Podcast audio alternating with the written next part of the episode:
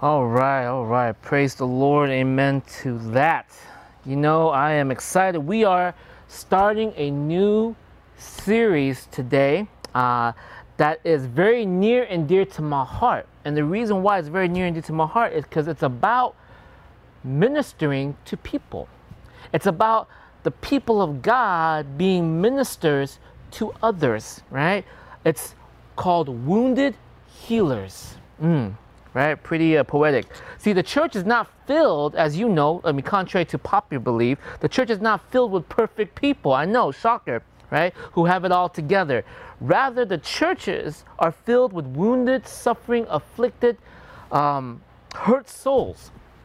We know this. And yet, it is these very souls that God takes, that He heals, that He comforts, souls who have been hurt by their past, souls who have, are undergoing painful suffering, personal sufferings, souls that have uh, encountered pain from loss. These are the very people that God takes and turns into healers. And the reason why it's so near and dear to my heart is because one of the big things about TLC is that our vision is about love God, love people, and serve the world, right?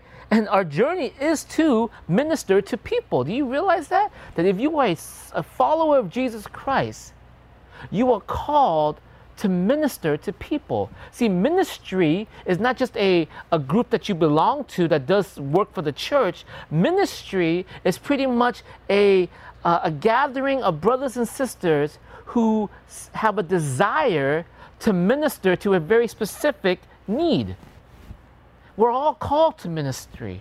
We're all called to be ministers to people's lives. So that's why the series is so important. And it's so much more important in a time where we are going through COVID because we're, dis- we're, we're distant, but we shouldn't be disconnected. And the children of God are the very people who are to be ministering to those around them. Y'all following me? Right? When was the last time you thought about that? That, that, that as a believer, you are called to be ministers. You are called to minister to the souls and lives of those around you.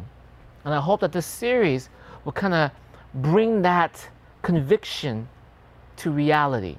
I pray that this series will, will help us to recognize that and help us to have eyes so that we can look around not just in our church, but in our family, in our workplaces, in our schools, that we will have the eyes to see God, you have placed me here to minister to these souls, to be a wounded healer to these souls.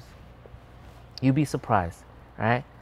So we're, we're, we're in that series, we're in the series, Wounded Healers, and then uh, it's from the second letter to uh, the church in Corinth, Second Corinthians that Paul writes. So let me give you a couple of uh, backgrounds, quick backgrounds before we, uh, we get into uh, our, our passage for today. Okay? So, the church in Corinth, Paul was the founding pastor of this church. He went there, it, it's a metropolis city. It's kind of like the LA, the New York, the Hollywood of its time. People go there to uh, get rich or die trying. People don't really belong there. They kind of immigrate to there and they kind of leave to go back to their place once they get rich, right? It's a very big city. And Paul is known to build or establish churches in these cultural settings, cultural setting uh, locations, like a big city. And he goes there, he establishes the church, he establishes the leaders, and he does what he always does. He moves on to establish churches somewhere else. But he always checks back in with them. And when he checked back in with them, he found out the church in Corinth have gone astray. That, that they have got into a lot of problems among their people. There were there was division, there was hierarchy issues, there were issues of sexual immorality, there was issues of idolatry, there was issue of temple worship, there was issues all over the place. And so what does Paul do? Paul writes the letter that we know as First Corinthians to the church to do what? To correct the problems that they were facing. All right, he writes that letter. Now, you would think that the founding pastor writes you a letter to tell you, hey, this is wrong. These are things that you need to correct and kind of think about, that you would listen. But guess what happens? Many people in the church rejected Paul. They rejected Paul's teaching in the letter and they rebelled against his authority. They thought, Paul, That guy, that guy's not authoritative. He's this old, bow-legged guy. He doesn't speak with eloquence. He doesn't. He doesn't have power. He's not rich. He's not commanding. He's not a formative person. He's not a leadership type, pretty much, right? Paul writes well, but his delivery is not like that. And so they said, we are not going to take this guy seriously. And so what Paul does is what? He says, okay, then I'm going to come and meet you face to face. You know you messed up when the founding pastor said, I want to come and meet with you guys, right? And so he goes and he meets with them in a personal visit, which Second Corinthians alludes to it, t- telling us that it was a very painful visit. It was a painful visit for him, and it was a painful visit for them. Because when he got there, they pretty much brushed him aside. And so when he left, he penned a letter that we don't have, okay?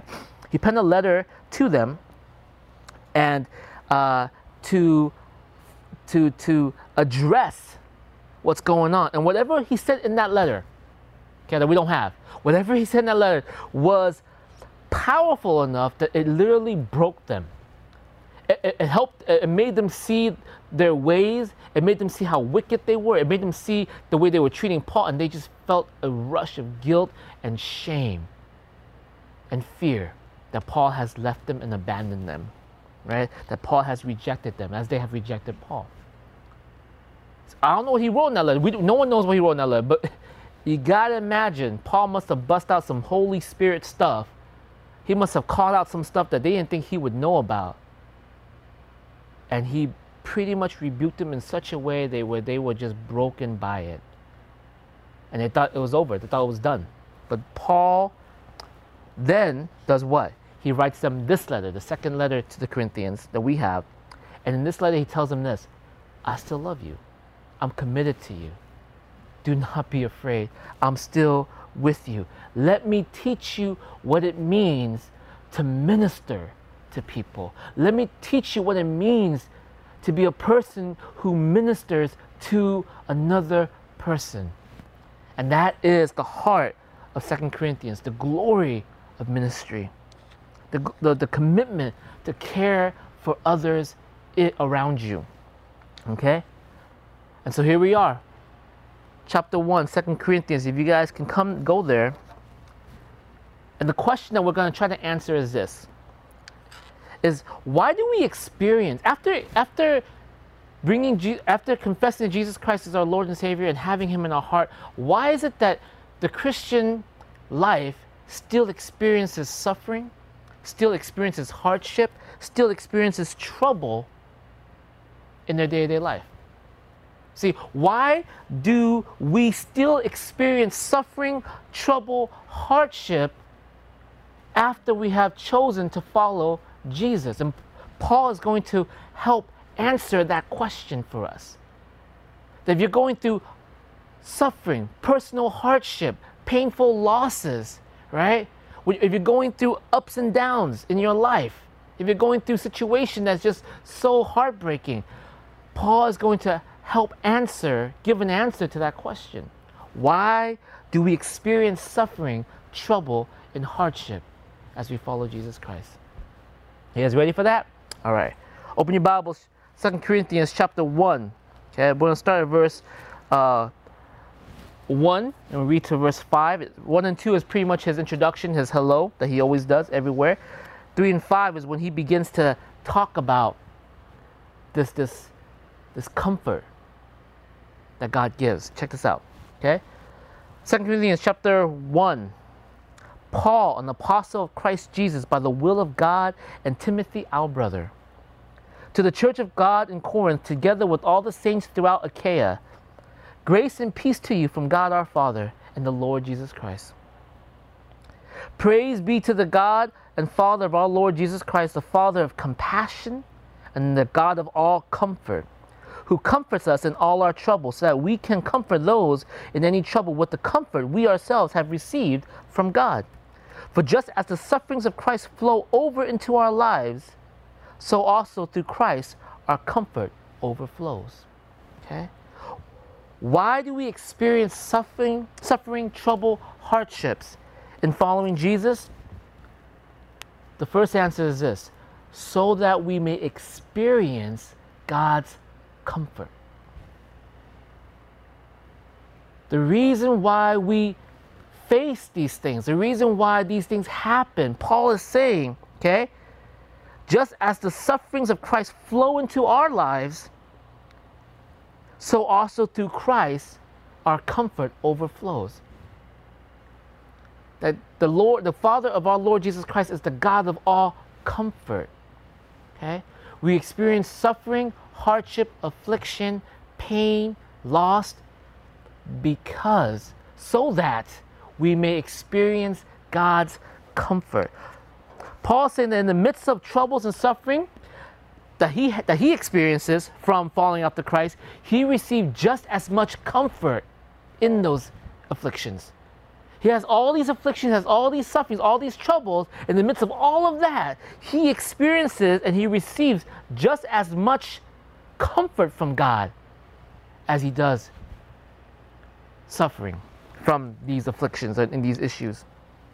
And the word I want you guys to understand here, if you guys haven't got the point yet, is the word comfort, right? See, the word comfort in the Bible, at least in this here, in the Greek, it, has a heavy uh, note to it. It's not just simply, um, when we think of the word comfort, we're thinking about like, oh, let me just make you feel better.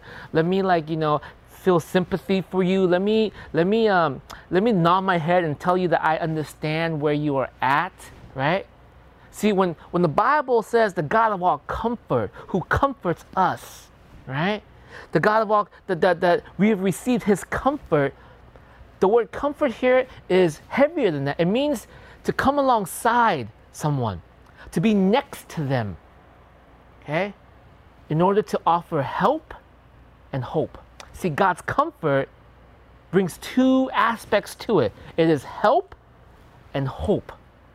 The word comfort in this sense, must always have two specific driving points. It is to bring help and to bring hope. That is the comfort that Paul experienced from God. This is the, the comfort that God, Paul continuously experiences from God in the midst of all these afflictions. It is the experience of help and it's the experience of hope. Okay? So, what was the help and hope that God offered to Paul? Okay? Check this out. Go down to verse 8. We'll get to the other verse in a little bit. go down to verse 8. Paul's, uh, Paul's going to be sharing about a situation that he was going through. Okay? 8 to 11. This is what he says. We do not want you to be uninformed, brothers. So I, I, want you guys to understand this about the hardship we suffered in the province of Asia. So he went through a lot of hardships here. We were under great pressure, far beyond our ability to endure, so that we despaired even of life. Whatever he was, he was going through, and you know, Paul, he homie can endure a lot of stuff, but this was way more than he can endure. Indeed, in our hearts we felt the sentence of death, but this happened that we might not rely on ourselves, but on God, who raises the dead. He has delivered us from such a deadly peril, and he will deliver us. On him we have set our hope that he will continue to deliver us. So as you help us by your prayers, then many will give thanks on our behalf for the gracious favor granted us in answer to the prayers of many. See, God's comfort brings help, right? It brings both help and hope. Let's talk about help first. What is this help that God offered to Paul? See, in the verses what we, what we just read, Paul was experiencing a hardship that was so bad, so bad, he wanted to die. Have you ever felt that way? Right? The other day, I biked 26 miles with Love and Grace. I felt that way. I felt like I wanted to die, right? That's just because I'm out of shape. But I'm pretty sure Paul felt something worse than that, right? He felt a hardship that was so bad, he wanted to die. We don't know what it was. It could have been like a, a malady that he was going through, a physical ailment, or it could have actually been a really horrible and powerful and very uh, deep persecution that he was encountering. We don't know which it was, but it was enough that he wanted to die for it, right? He couldn't endure it anymore, and we see that in verse 10, what? He was delivered from it. This is what he says in verse 10. He has delivered, he being God, has delivered us from such a deadly peril, and he will deliver us still.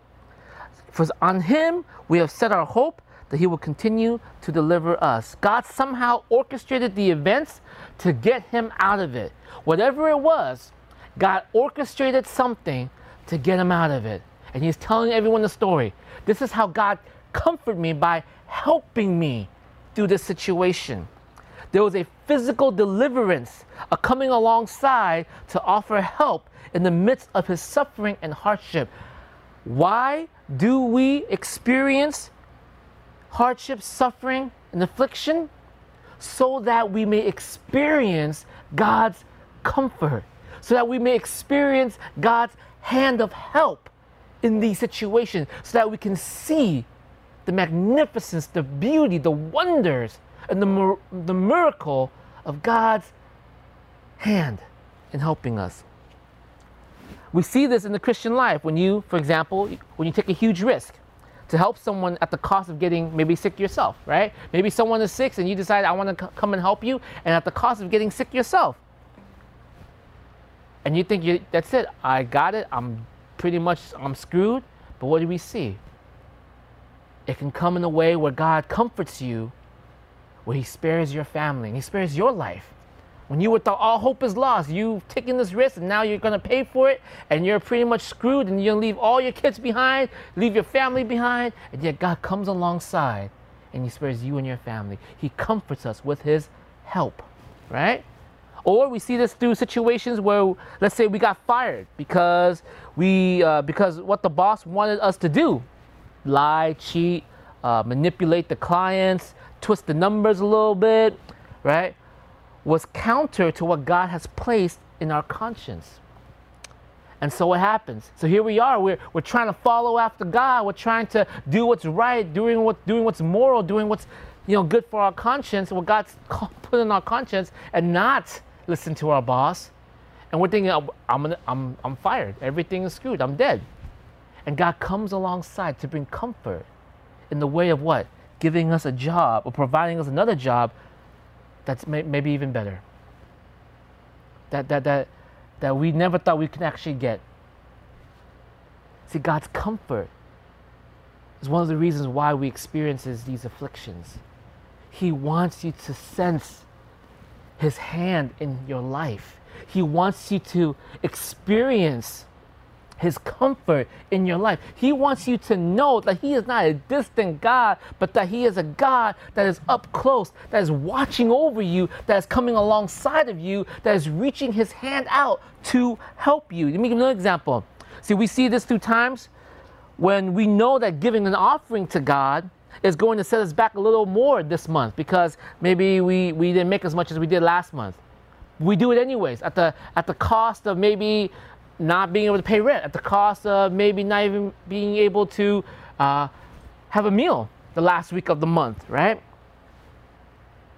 And we, we're, we're, we're facing this, this, this suffering, we're facing this hardship, and what do we see?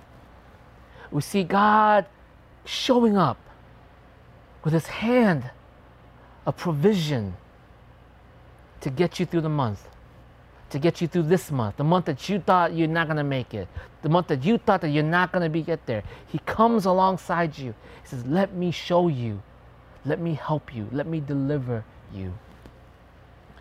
He puts us in these places. We, we, we, we, we face afflictions, we face suffering, we face hardships so that we can experience God's help, God's comfort. Another example we see this when we choose to honor God in our relationship with our significant others. And, and, and God allowed for you to see the emotional and the physical and the spiritual turmoil of a relationship devoid of Him, thus helping you to realize the wisdom of His Word when it comes to marriage and relationships.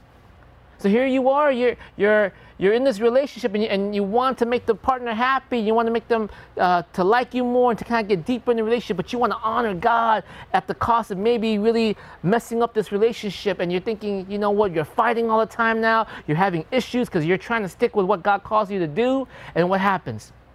He comes alongside you and he helps you see.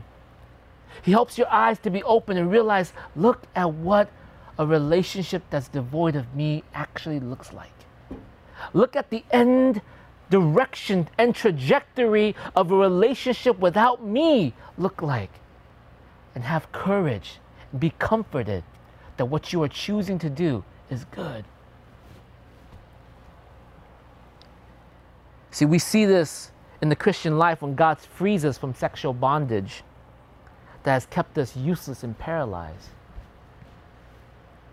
And so God comes alongside and He frees us from our addictions.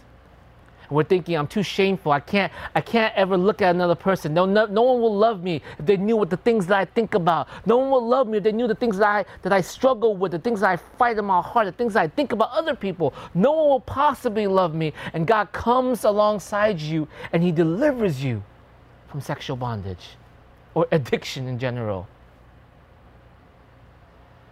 He shows you his comfort. He shows you his help. I remember, man. I remember, I remember as a as as a as a young buck choosing to go into ministry. My biggest my biggest thing was fearing whether I'm gonna be able to pay my bills, fearing if I can even get married. I'm like, how how you gonna get married with no money, right?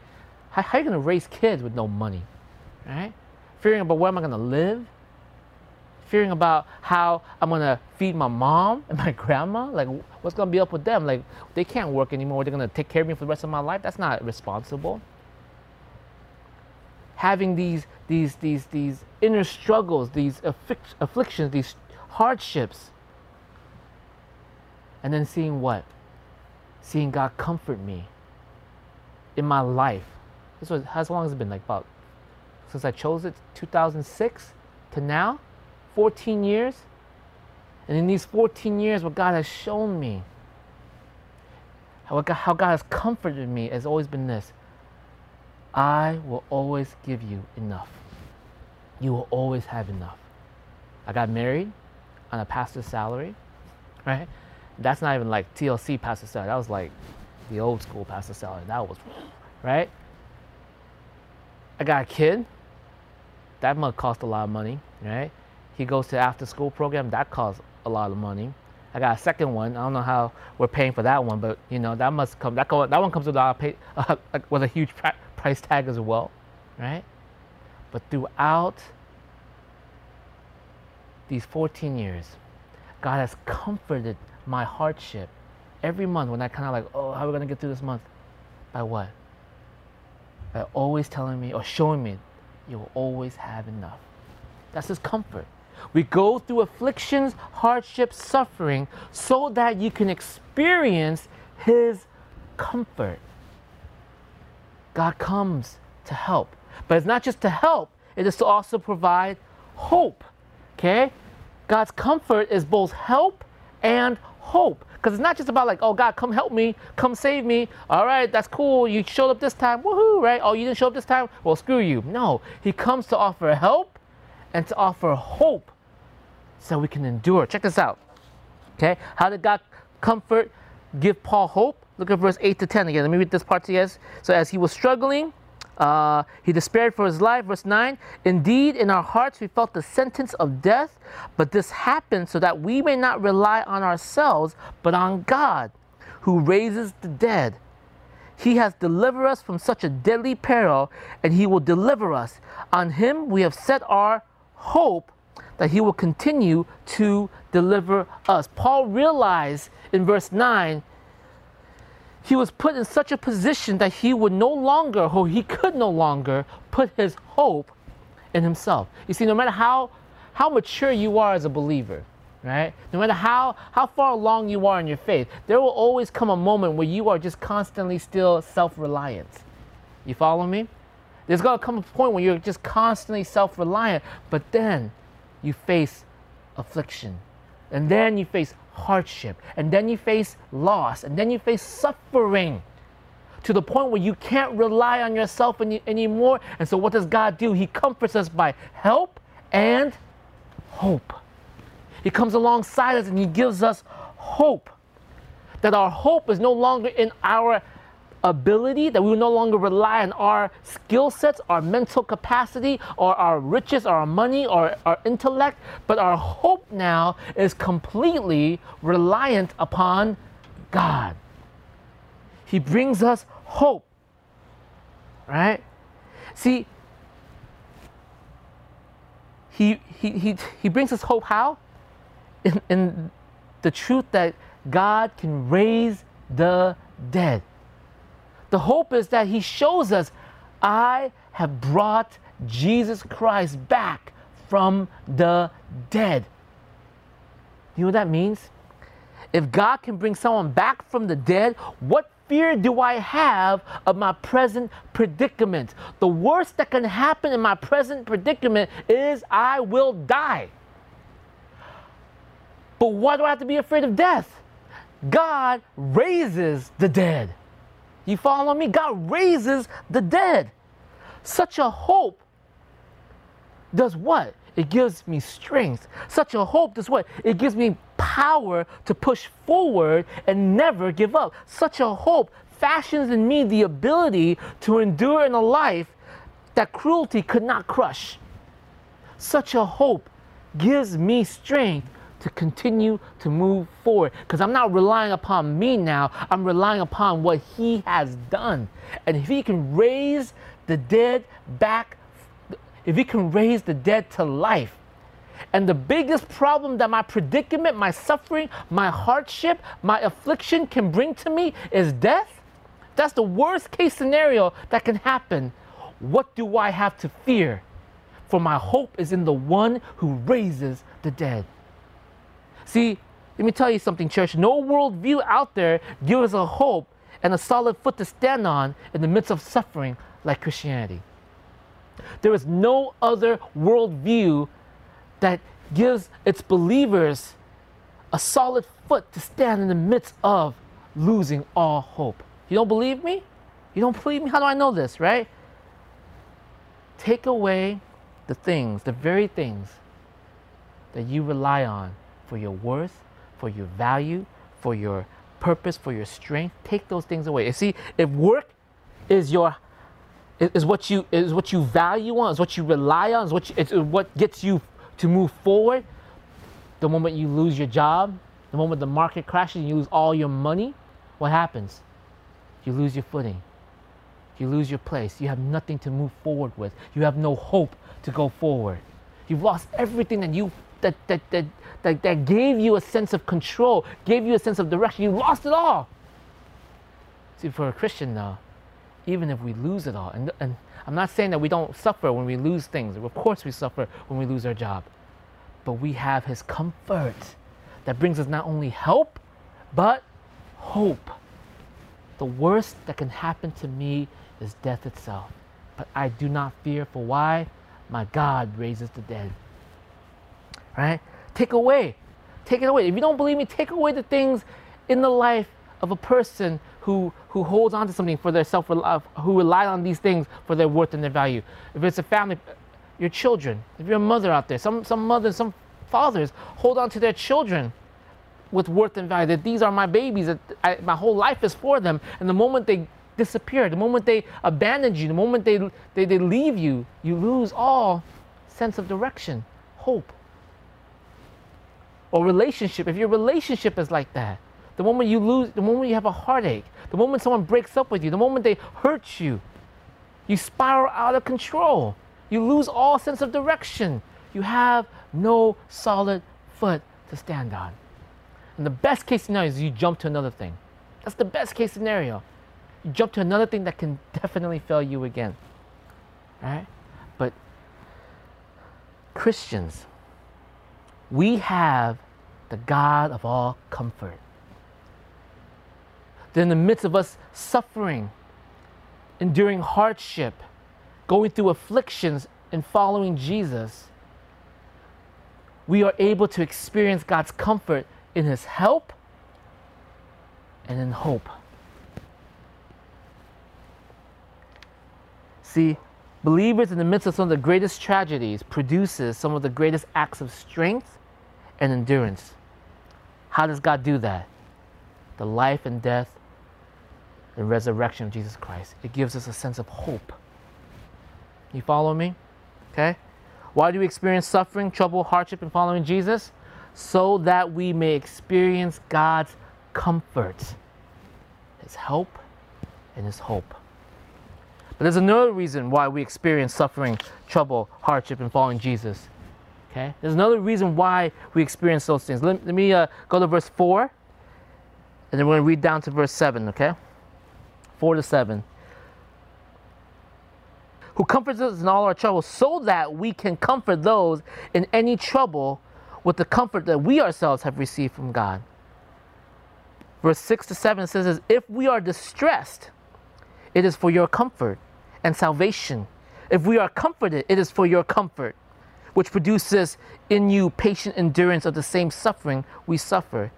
And our hope for you is firm because we know that just as you share in our suffering, so also you share in our comfort. What is Paul saying here? that oftentimes we experience these hardships, we experience these sufferings, we experience these distress, we experience these afflictions, is so that we may give comfort to others. Why do we experience these things? So that we may give comfort to others. See, the comfort that we receive is meant to be used to comfort others It is meant to be ministry to others. See, realize this, guys. Realize this. The pain that you have gone through in your life, the wounds that you have felt from your past, the sufferings that you have undergone, do you know that they were meant to be a tool by Satan to keep you stuck? To keep you in the cycle of pain, to keep you in the cycle of suffering, to keep you chasing and running? Do you know that that is the very tool that God that, that Satan uses to keep you at bay?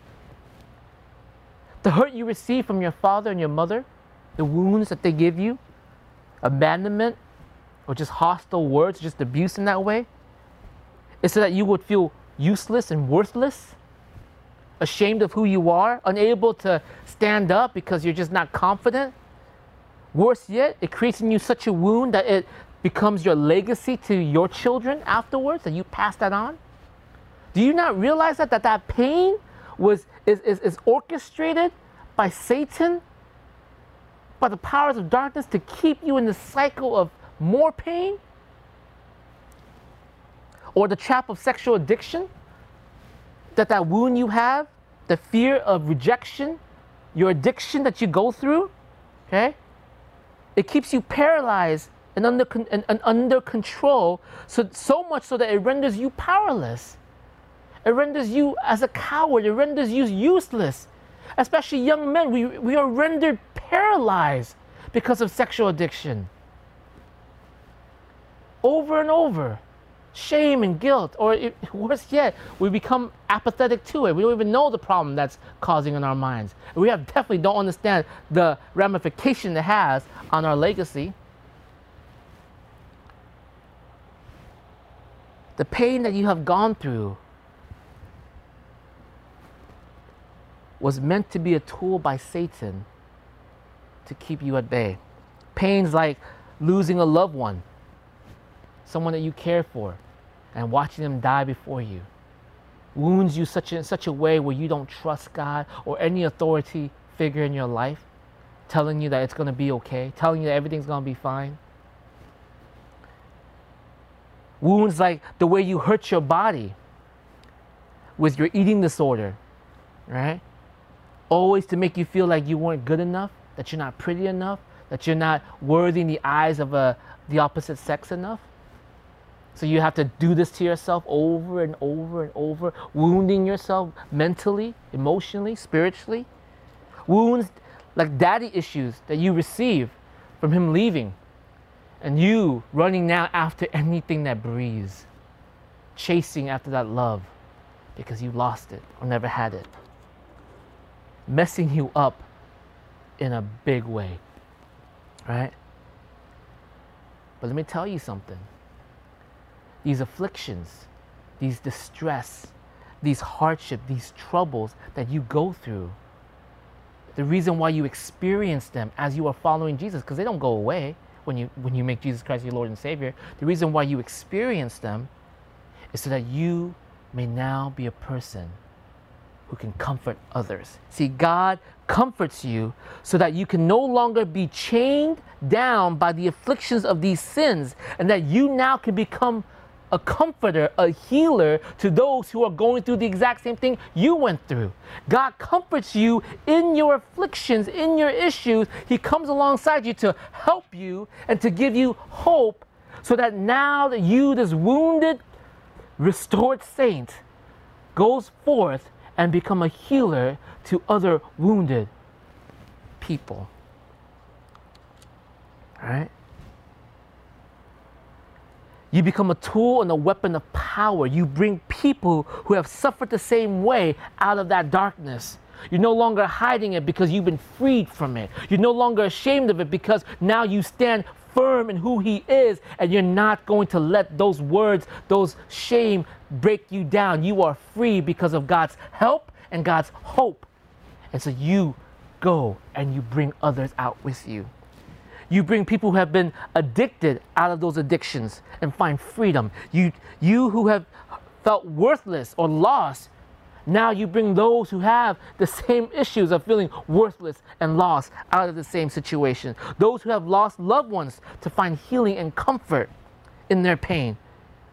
Those, your suffering for Jesus teaches others how to suffer for Jesus. Don't you realize that? The way you endure for Jesus teaches others how to endure for Jesus. And when you get comforted by Jesus, it teaches others to endure and to fight on. Just like Paul said, it teaches others to endure and to continue the fight, knowing that God comforts us with His help and His hope. Your wounds under the comfort of God becomes the healing power for the wounded. Why do you experience these things, church? After following after Jesus, why does He allow for these things to happen to you? Why, do, why, why, why are these things there? So that you may now be a comfort to others. So that now you can heal others. By your wounds, you can bring healing. Where's that from? Isaiah. You know who that talks about? Jesus. By his wounds, we are healed. And we who have been healed by our wounds, we can be healers to those around us. You guys get me? So, my prayer, church, is this. We are broken people, and you know this. If you know your pastor any amount of years, you know this is the most broken of all, right? It's a miracle that I can even preach to you as I do. We are broken people, but it is in these broken, wounded, struggling, suffering people that God comes alongside. He brings His comfort, His help, His hope, and He transforms you to be a person of comfort. Realize that, church. And I pray that one, you will experience God's comfort. And two, if you have experienced God's comfort, you will become a person who comforts others. Let's pray.